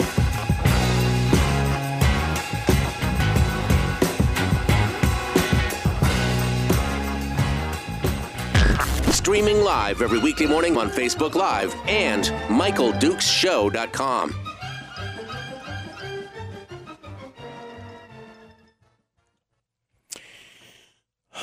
How did we get to the third segment already? Holy crap. That's uh, that's insane. Insane. Tom said he did put up more cameras and more lights. Good and then good. That's a good call. I mean, at this point, cameras are cheap, man. For a hundred bucks, you can put up a night vision camera, auto, you know, motion activated night vision camera, and you could put it up there uh, any way, you know, anywhere you want. Um, you know, they've got wireless ones. They got ones that operate on solar. They got ones that are battery powered. Uh, you know, yeah. I mean, it's a it's a simple thing. Simple thing to do. Just go ahead and light it up, um, and keep that uh, keep that going. Cockroaches like the dark. You know, maybe you put a motion light on your camera along with the you know, or if you just want to keep an eye on it, you could put the camera up without the lights. It's you know, there's totally totally uh, uh, you know, low. Um, Bill, uh, let's see. Um, remember, remember to move. A moving target is hard to hit. Muzzle, fla- muzzle flash in the dark is like saying, "Here I am." Move, shoot, move, shoot, move, assess, reload, shoot, move, shoot, move. Right, exactly. Um, uh, my SIG says Jim is a 1911 design, and I just finished defensive pistol level two. 500 rounds through a subcompact makes you very familiar. Absolutely. No, more shooting is definitely um, is definitely the way to go. Uh, more, you know, more training is definitely where you want to be uh, on that kind of stuff. And and the dry fire, uh, although you don't get the effective recoil and everything else, you do get trigger pull. You get um, you know, you get a lot of familiarity, and especially if you're practicing the malfunction drills and things like that, it becomes second nature. The more you do it, if you're doing it, you know, if you do it twice a week, that's a hundred times a, a, a year that you're practicing malfunction drills, handling the firearm, holstering, unholstering, and reholstering your pistol. I mean, all those kind of things. Uh, mag, you know, reloads, that kind of stuff, tap rack bang, the whole deal. Those are all great ideas and they make you and then again if you can go to the range and afford going to the range and do it as frequently as possible there you go. Bill says a streamlight with a strobe mode on your favorite home defense iron does wonders on someone's vision in the dark gives you a three second advantage. Yeah. Uh, streamlight uh, surefire they all make great weapons lights um, and uh, some of them do have like a strobe mode others are just like super bright um, i don't understand why more people in alaska don't have flashlights on their defensive pistols. I've never understood that. I carry two flashlights with me at all time, one on my pistol and one in my pocket. I've got a streamlight, a little micro streamlight that I carry. It's a size, I mean, it, you know, it's this big and it's the size of my finger. And it sits in my pocket. Why? Because it's dark here all the time. And you never know. I mean, I use that thing multiple times a week because I'm looking for something or it's dark and I'm trying not to wake Terry up or whatever. I'm constantly using that flashlight all the time. Uh, having a flashlight on your firearm just makes sense. And you know, when you have your your holsters made, you you know, once you have a holster made, like I have a holster for my concealed carry pistol that is formed around the firearm with the light on it. Now, if I ever take the light off, the holster still works for the firearm. It still works for the firearm, uh, even if I have it off. But I don't know why I've never. Ta- I've had that thing on there for eight years. I don't think I've ever taken that fl- that flashlight off, that weapons light off there. Why do you not have that on there? Um, Decoy Voice did a commentary on. It must have been on that stabbing. All right, well, I'll go take a look at that. Uh, maybe call a call with Donna Anthony. Yeah, maybe next week we should uh, we should talk with Donna Anthony. Uh, draw from concealed. Yeah, I mean that's part of the dry fire exercise, right? You draw, you wear your pistol like you would wear it normally every day. You wear your clothes that you would wear every day, and you you know unload it, dummy rounds, the whole thing. You make it safe, and then you draw from. You just practice like here's where it is. No hands, blah blah blah. Okay, got to draw. Present. You know, oh malfunction, fixed. Boom, boom. You're done. Back in. Practice that. Gun ignorance didn't know you could put a light on a gun. Yeah, absolutely. They've made them for years, and they are excellent. Uh, and not only that, because they are not only help you see, there can be a non-lethal deterrent, as Bill said. Some of them, on- mine, I don't have the strobe function on mine. I didn't want anything too complicated. I just wanted to flick it be on, flick it be off. Um, I didn't want the strobe or the laser or anything else. I just wanted a light. But you can get them where they strobe and do everything else. Um, it's uh, it's it's you know it's important. And I, again, I don't know why more people in Alaska don't carry a flash. I mean, a flashlight in your fire. But I mean, why do you just not have a flashlight in your pocket? You don't. I mean, I'm not talking about a big mag light, D cell mag light. I'm talking about. I got this little ba- this little. I've had it for years. I bought two. I've still got the other one when this one breaks. I use it every week. I, I just don't do. Yeah. All right. Well, we're coming up on it here. We're jumping back into it. The Michael Dukes Show. Phones are buzzing. We're ready to go. Let's get to it. Common sense, liberty based, free thinking radio. Here we go. Whoa.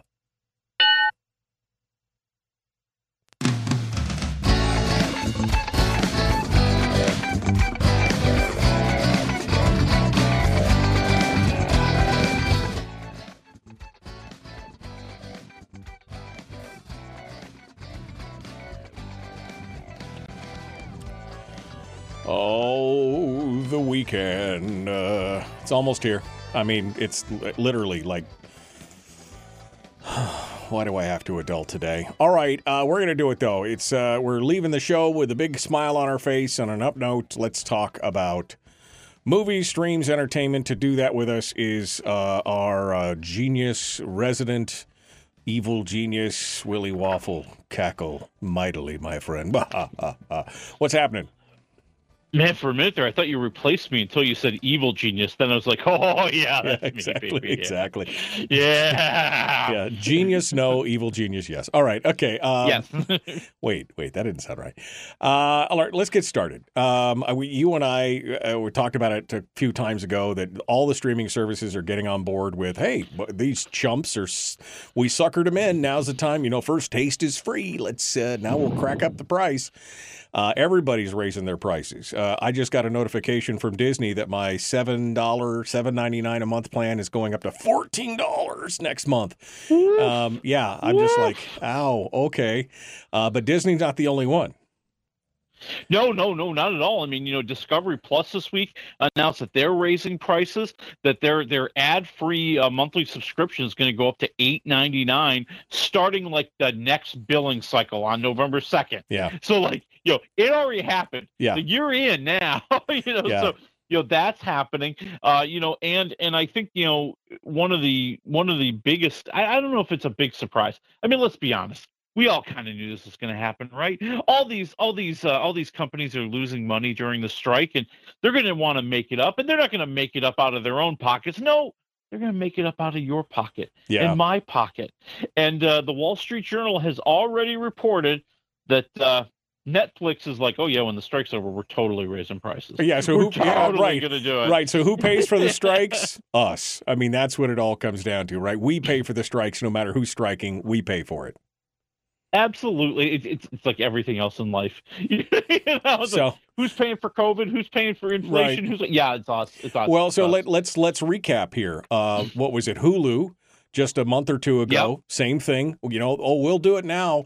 Now there's two tiers. Now there's ad supported and ad free. Okay, and then Netflix is like, okay, ad free, and they they've already upped it once. Now they're going to up it again after the strike's over. Oh God! And now Discovery and now Disney. Um, you know, when I was, you know, when I was bragging that my cable bill used to be 150 bucks a month, and now I'm only paying 65. Boy, it might start creeping back up there again. Well, yeah, and I mean they, this is this has been what I think most analysts and, and most regular people have been have been seeing coming for a long time.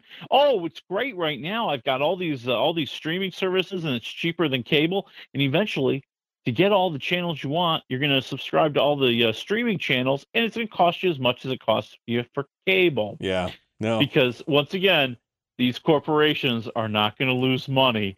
They're going to take it from you. Oh, we're not making as much in cable. We'll raise the uh, streaming prices. Yeah.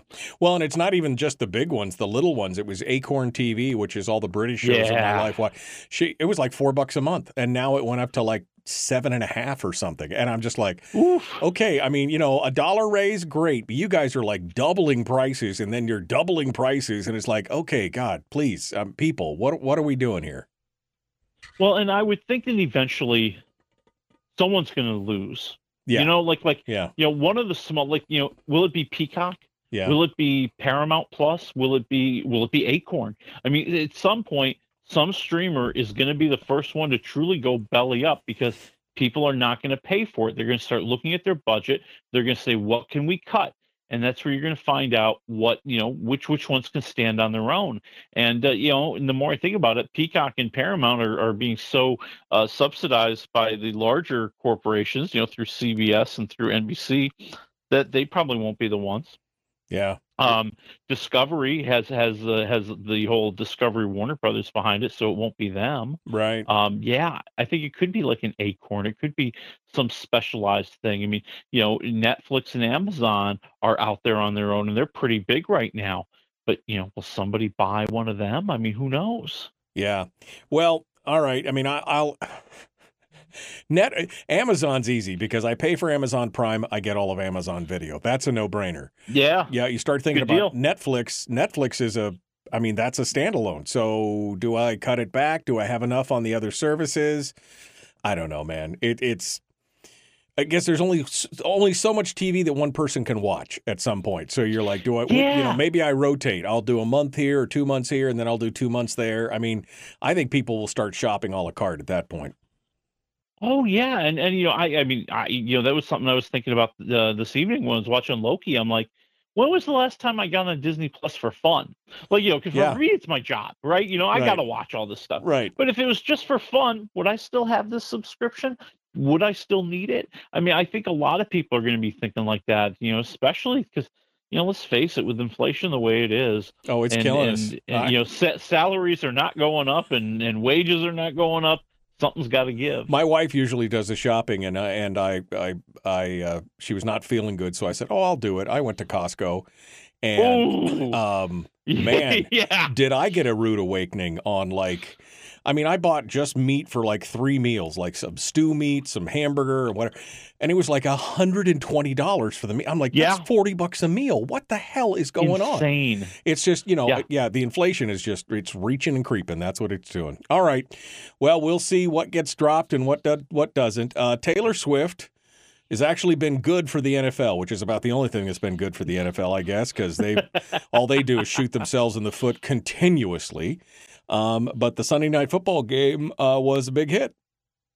That's right. Sunday night's football game featuring Taylor Swift as she watched the Chiefs and her supposed new boyfriend, uh, you know Travis Kelce, take on the Jets. It turned out to be the highest rated football game of the new season.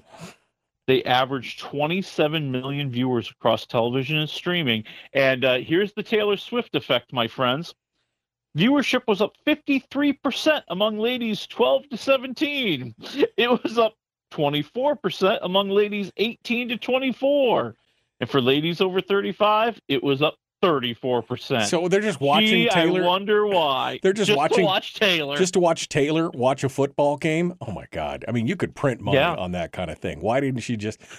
Uh, that's just. I mean, it's just crazy. It is crazy. And like I said, you know. the NFL is not doing itself any favors. Any. Then I saw something yesterday. It was just a flash of a headline. Something like Taylor Swift sneaks out in a popcorn cart or something. She actually exited the.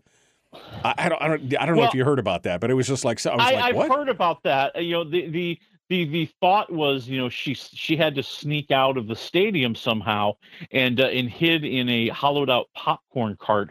Uh, now, this is a callback to her tour. Uh, on the on the tour, she very publicly sneaks into the arena in like a cleaning cart.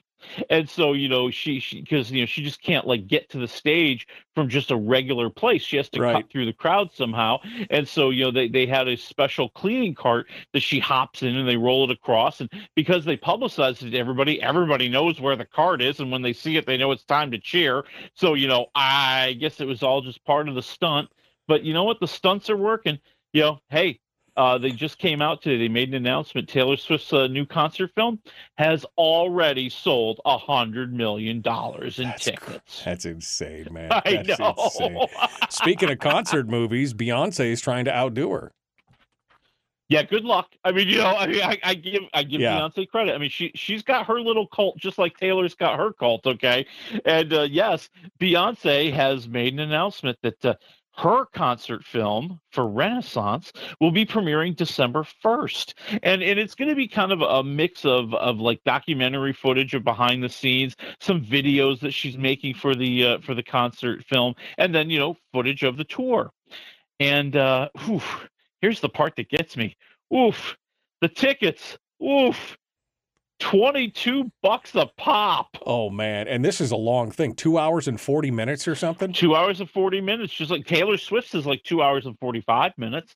And uh, you know, and, and just just so you know that of that twenty-two dollars, about half of it's going in Beyonce's pocket, baby, because her and Taylor got good deals from AMC to to put these things together and to put them into theaters. So uh, you know, Oh the my- rich getting richer. So she's already so Taylor's already sold a hundred million dollars and she's already made fifty million dollars. The film hasn't shown its first second yet. hasn't even sold She, it yet. she- Yep, she's yep. made fifty. oh man, again, And Beyonce will do real well. You know, Yeah. she's, she's not going to do too bad. yeah, but Beyonce does not have the following that Taylor Swift. Even I know that. You know, that's uh, yeah.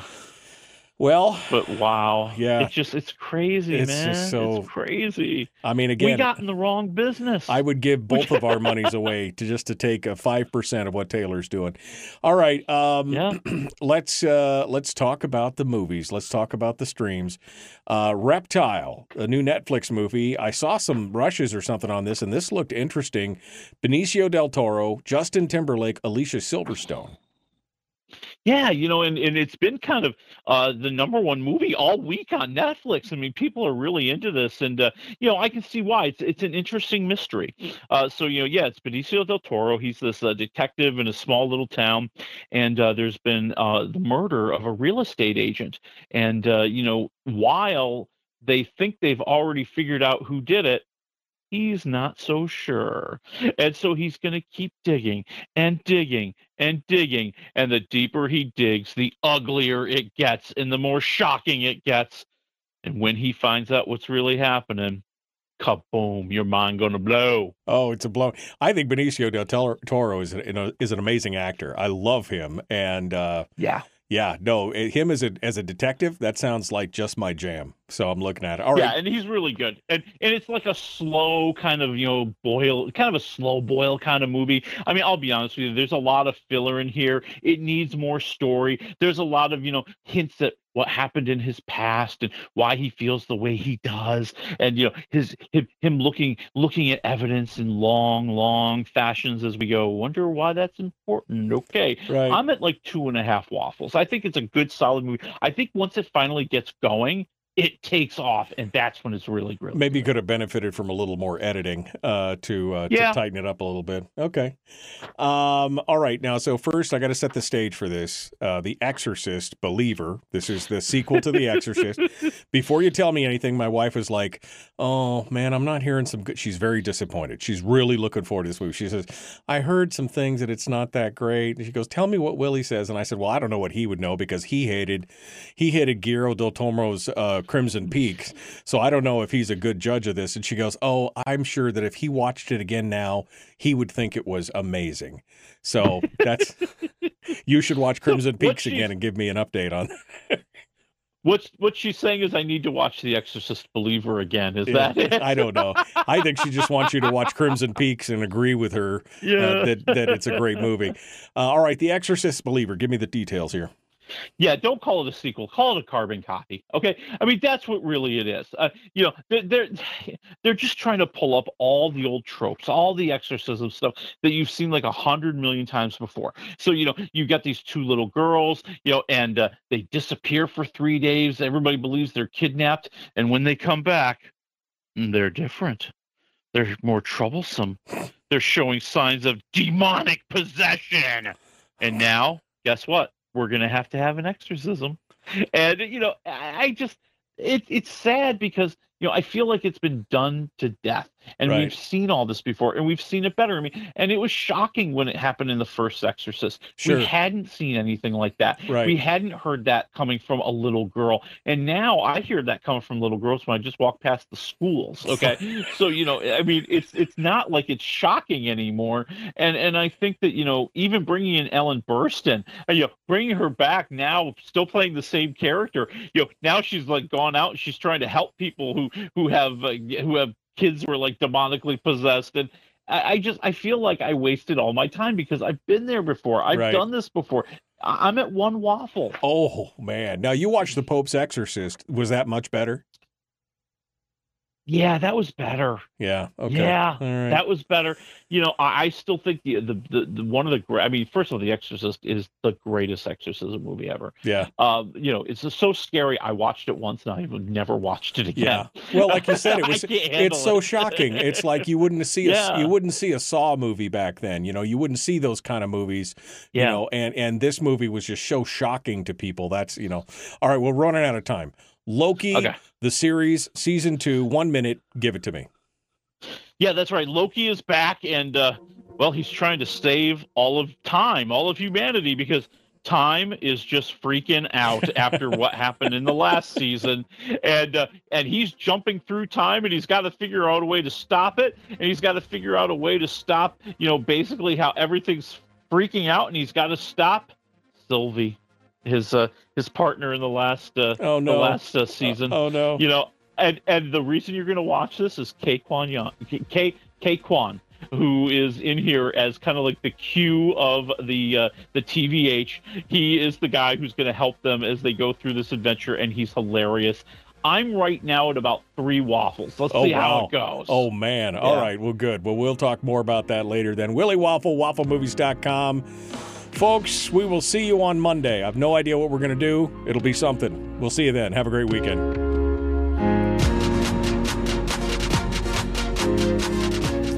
It's been so long since the first season. I think I actually have to go back and watch because I remember it was intricate and there was a lot of different things going on. I feel like I need to go back and watch the first season again just to get caught up before I dive into this.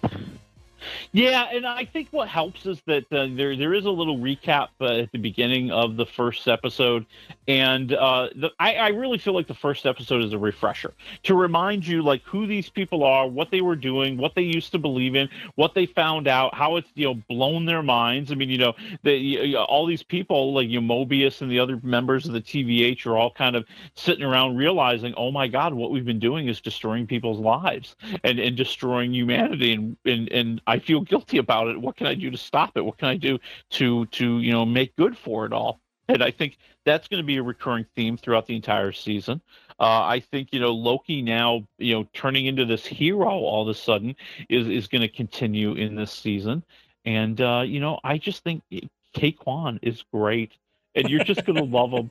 He's so perfect in this in this, Oh. this character. Well, I- he's so good. I know that I really enjoyed the first series, and uh, like I said, it's been long enough that I just I'm getting old. I can't remember half the stuff that was going on, so I might just refresh to watch it. But uh, and it's of course it's it's only dropping one episode a week anyway, so I I know. I might as well just I might as well just watch the whole last season before I get into it because God. Um, but anyway, okay. Um, I'm I'm happy to see. Was it got two three episodes now? Well, th- there's only one out, and there's going to be a total of six. Okay. So they're moving fast. All right. Well, um, that'll give me plenty of time because I think there was only six or seven episodes in the last season, so I don't think Yeah, there, there was yeah deal. there were like six of the last one too. Yeah. Isn't that amazing? An entire season is like six episodes. Well, like remember yeah. when it was when it was like 39 episodes 20 yeah, was a season 22 way back in the day. I know. Yeah, then 22. We yeah. watched my wife and I watched all of Alias again here a while back, about six months ago, and every one of those seasons was like twenty-two to twenty-six episodes long. Yeah. And I'm like, that's a lot of TV. You know, it took us months to watch it, but I'm like, okay. But I think they're doing now more the uh, the the British thing. Their series when they do a season, it's like five, six episodes, seven episodes. But a lot of times they're doing Yeah. hour and a half episodes, so it's a you know, it's like each one's a mini movie kind of thing. So I don't know. Uh, it's, it's it's amazing how th- and this this is why the actors want more money because they're getting less episodes. Yeah, know? yeah, Oh, it's true. Oh, oh, oh, oh! I almost forgot to tell you Uh-oh. the best story I heard today. You're gonna love this. okay. Um, so the Drew Barrymore show announced that it's going to be returning to the air, like like you know next week or something. Right, right. And and the three writers that worked for her said, "Yeah, you can do that without us. We're not coming back because in our moment of need, you were ready to go on the air and cross the picket line. See you later, Drew." Wow! Man, okay. Wow! Oh, well, okay. you know, to me, you know, again, you know what that is to me? That's selfishness because it wasn't just the writers. It was every Well, staff true. member, every grip, every That's true. director, every set dresser, every you know, a costumer, every hair, every makeup artist that was on that show was sitting out twiddling their thumbs, and they're not getting anything extra out of all this. And so she was trying True. to keep the show going to keep all those other people employed. That's just pure selfishness, in my opinion. I I, I can't I can't Well, say it any other way. No, it's I I see your point. It's your, I'm gonna throw this out dickishness. It's being a dick, is what it is. It's dickishness. I'm going to throw this out there. Okay. Why couldn't the the major, major, major production company that ha- has money hand over fist? Why couldn't they pay those salaries while they were on the sideline? There you go. I mean, why not? I mean, if you're going to be, you know, I mean, it, something, something could have happened. Yeah. I mean, it's just, you know, and that's the thing. The ones that lose out on all this are all the all the ancillary people. It's the regular people. Yeah. Yeah, all- it's, it's the hardworking people that can't afford to lose a paycheck. Yeah, no, it's Yeah. it's it's it's almost insulting at that point. And they were trying again, just trying to find a way to make things work without busting the strike, without bringing you know writers on. away. And just again, yeah, don't be a dick. Too late. Um, so all right. Uh, well, uh, that's it, my friend. What's next week? Quickly. Next week, it's big streaming. It's the fall of the House of Usher Oh on God. Netflix. The new Michael It's Flanagan joint. Oh, I can't wait. Yep. Oh, my wife. Ed Frazier. My wife Yep. is so excited. Um, all right, my friend. Good to talk with you. We'll see you next week. All right, see you then. Folks, again, no idea what I'm going to do on Monday. Don't even know. I, I might just, I don't know. I We'll do something. It'll be fun.